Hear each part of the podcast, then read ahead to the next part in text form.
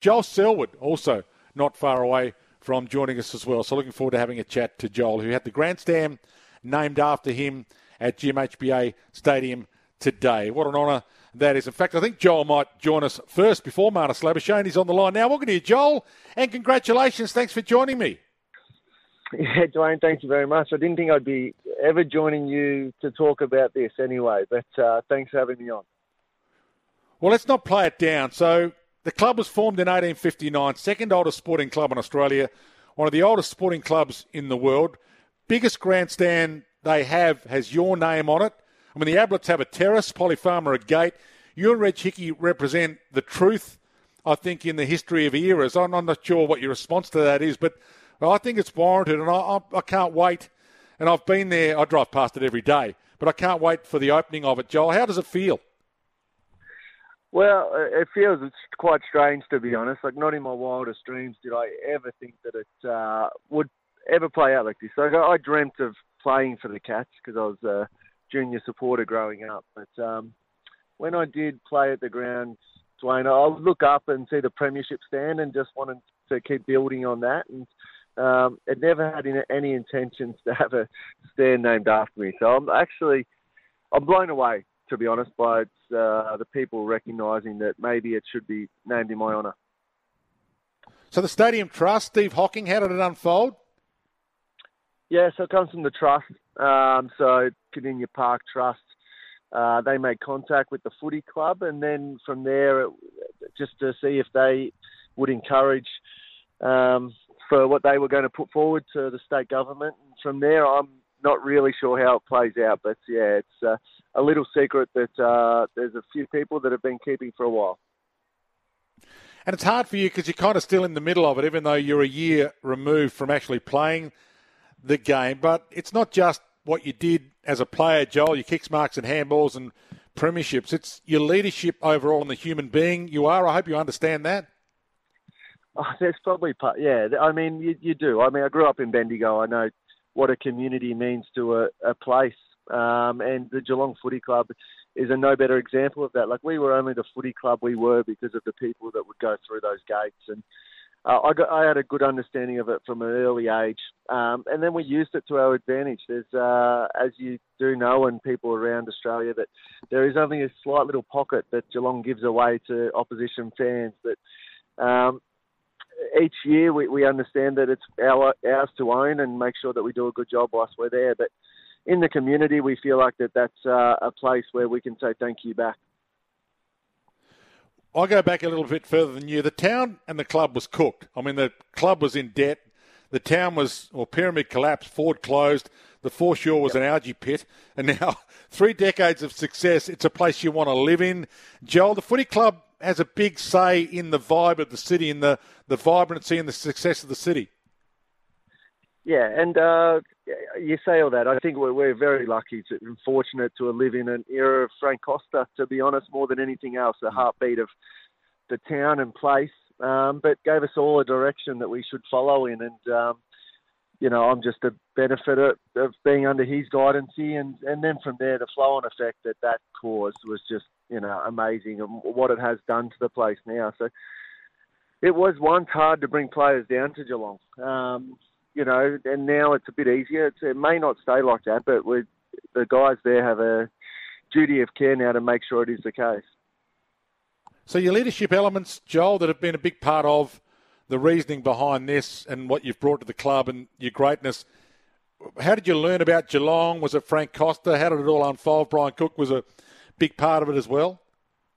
Well, it was it was all that, but uh, what I can probably thank my lucky stars is that you know I was captain at 23, but the club were also patient with me and learning to do, but to become a good captain in my own time. So not putting that much pressure on me, and, and by saying that, it was you know be the best captain come game day, which was a sad day we used to call. So, um, and then around that, it was just I would keep growing um, and find out different ways to do things along the way. And um, fortunate that I was at a footy club that was winning away and um, had a lot of good leaders around me. And I think you know when my name is up on the stand, I hope that the players that I played with also feel a bit that they had something to do with it too, because it was uh, well and truly the case. It's a fantastic grandstand. It looks great, Joel. It's big. It's beautiful. I went in there probably about three months ago, um, Dwayne, and it, it actually is. It, it's quite. It's going to be quite unique. Um, you know, Adelaide has a hill. Geelong's still going to have a standing room there at the uh, at the ground, which is just unique to any other ground that I know of um, that can hold forty thousand people. Um, and then some of the areas, you know, we're talking, we're looking after the cricket um, and also um, in, in new change rooms that are well and you know well and truly dated now. So um, yeah, it's going to be a state of the art stadium. So forty thousand capacity. It'll be ready for round one, won't it? Yeah, it will be. Yep. No, well and truly.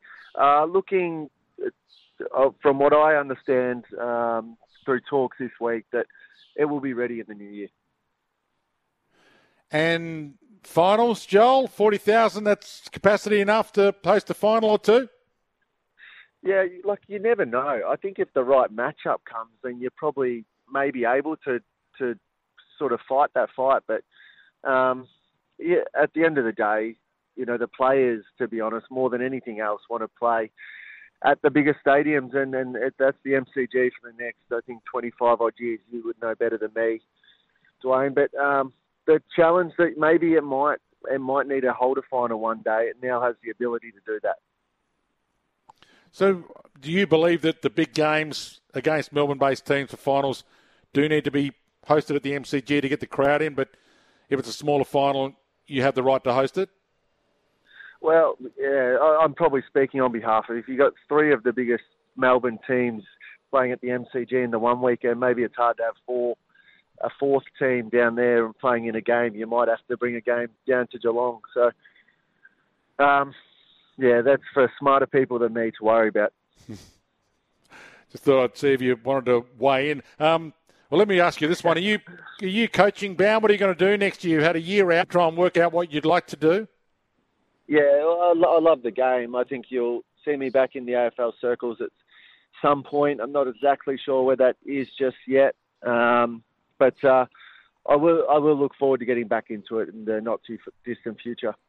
And your club, well, Scotty, how long is there such a thing as too long? It looks like he's as settled right now, and the the team is as settled behind him as ever.